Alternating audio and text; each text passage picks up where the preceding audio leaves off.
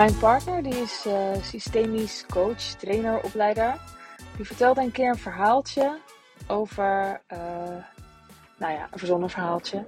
Maar een uh, vrouw en een man die staan voor het altaar en de vrouw kijkt de man aan en ze denkt, oh wat is hij leuk. En wat niet leuk is, dat verander ik nog wel aan hem. En de man kijkt de vrouw aan en hij denkt, oh wat is ze leuk. Ik hoop dat ze nooit verandert. En ik vond dit zo'n mooi verhaaltje. Ik vond het zo herkenbaar. Ik denk dat jij dit ook herkent. Het is wel iets wat heel vaak opgaat.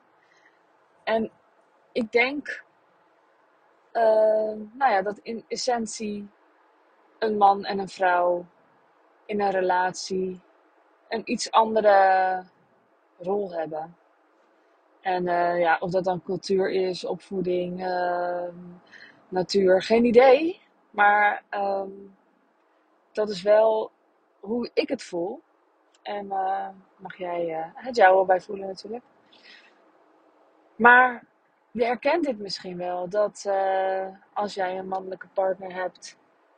Dat, dat hij het soms wel spannend vindt. Dat jij andere dingen wil. En dat je wil groeien. En dat je aan het veranderen bent en dat hij bang is om je kwijt te raken.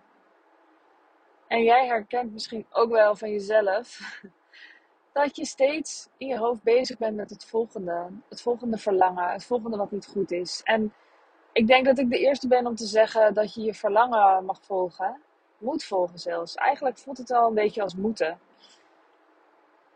Maar ook wel dat het belangrijk is om te voelen hoe goed je het nu al hebt. Ik geloof wel in uh, beide, want anders wordt het echt later is het leuk. Later wordt het leuk. En even terug op die partner van jou. Ik had het in een vorige podcast ook al eventjes over. Als je dus verandert, als jij nieuwe dingen wil, of je anders gedraagt, of je anders presenteert, of je anders uitspreekt, dan kun je het gevoel krijgen dat je partner er niet op zit te wachten en dat hij je klein houdt, dat hij je naar beneden trekt. En misschien trekt hij ook aan je. Misschien trekt hij je ook naar beneden. Maar ik denk dat de vraag is, um, nou, uit welke intentie dat is, of hij het ook expres doet, uh, wat zijn reden daarachter is. En het zou heel goed kunnen dat hij dat doet uit angst, omdat hij zich verbonden voelt met jou en je niet kwijt wil. Dat is toch mooi? Kan je dat ook voelen? Hoe mooi dat is dat hij dat dat hij met jou verbonden wil blijven. En kan je ook de kracht voelen van dat hij verbonden met jou wil zijn. Kan je ook voelen dat dat nou precies is wat je ook nodig hebt. Ook als je je probeert vrij te breken, los te woelen uit wat jou niet meer dient, van wat je niet meer dient. Kan je voelen dat het ook nodig is dat, dat iemand je het gevoel blijft geven dat hij bij je wil blijven horen. Dat iemand de verbinding met je blijft aangaan.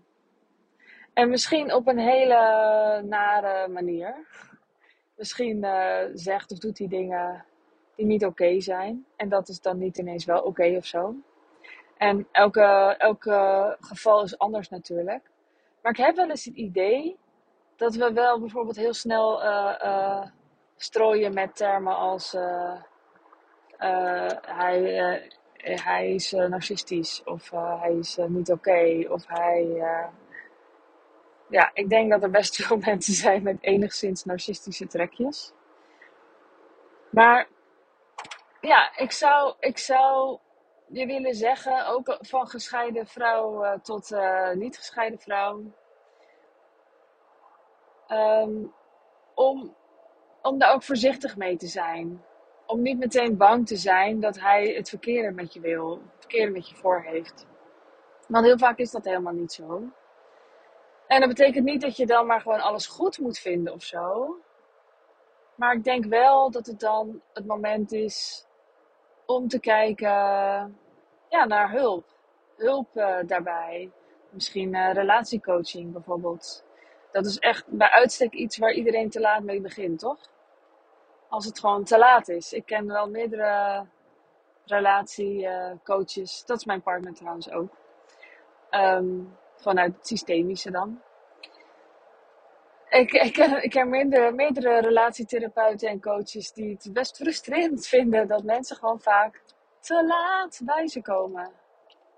Als ze eigenlijk niet echt meer willen. Of in ieder geval een van twee wil eigenlijk al niet meer. Die is gewoon al uit het contact gegaan.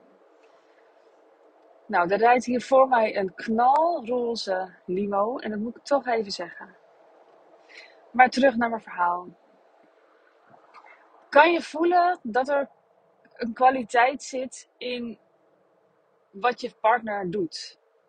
En uh, dat jullie samen daar iets in uit te zoeken hebben. Dat je niet tegenover elkaar staat, maar dat je, dat je um, ja, hulp mag vragen om, om weer naar, naar elkaar toe te gaan. En ik denk dat dit gewoon een heel herkenbaar verhaal is voor al die vrouwen die zo'n behoefte hebben aan verandering, aan uh, ja, verbetering, of in ieder geval vrijer worden. Uh, en veel aan zelfontwikkeling doen. Dat het dus ook gewoon um, heel moeilijk is om dan in verbinding te blijven met wie je dierbaar is. Ik wil hier ook heel graag uh, bij helpen in mijn, in mijn jaarprogramma. Omdat, wat ik vorige keer al zei, ja, we gaan dan vier keer drie dagen op pad.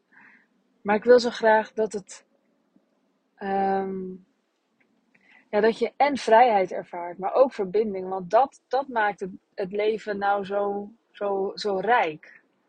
Niet alleen maar dat je lekker vrijheid zit te hebben in je eentje. En dat je compleet je gezin uit het oog verliest. En misschien, misschien gaat dat nou eenmaal wel een beetje met horten en stoten. En dan weer uit verbinding, dan weer in verbinding. Maar ik wil je er wel aan blijven herinneren dat, uh, dat het leven hier is met jouw mensen. En um, dat het er niet alleen maar om gaat dat jij vrij wordt, maar dat je dat ook heel graag wil met jouw mensen. Daar geloof ik in. Dus da dat, is, uh, dat is de blik van waaruit ik uh, mijn jaarprogramma leid. De vrijheid in verbinding.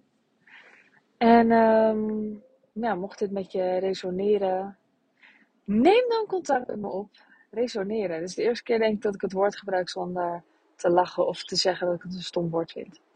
Maar dat vind ik eigenlijk wel. Maar goed, uh, neem contact met me op. Kijk op sandyzachte.nl om even te lezen wat ik nou eigenlijk precies van plan ben. En of uh, stuur me een berichtje op sandyzachte. En um, ja, daar uh, kan je gewoon al die vragen en zorgen met me delen. Van hey, is dit ook voor mij en zo. En of het is zeker niet voor mij, weet je, dat denken we dan ook allemaal weer vaak. Ja, nou, daar wou ik het eigenlijk bij houden. Lekker verhaal nog, zo op het eind. Dan uh, wens ik je nu een hele fijne ochtend, middag, avond, nacht. En tot de volgende keer. Doei doei!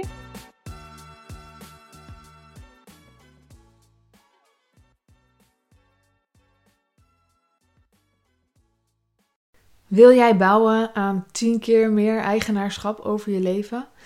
Wil je dat door middel van zelfvoorzienend leven in het kleinste zin van het woord, ondernemerschap en persoonlijk leiderschap? Kom dan bij Community Leven in Vrijheid, waarin een hele groep wilde mensen is die hier ook mee bezig zijn, die dit ook willen en die heel graag met je willen uitwisselen. Over moestuinieren, over grootse plannen, over hun eigen bedrijf opbouwen, over allerlei aspecten die allemaal samen zorgen voor een een leven buiten de logge systemen. Ga naar wildemens.nl als je erbij wilt.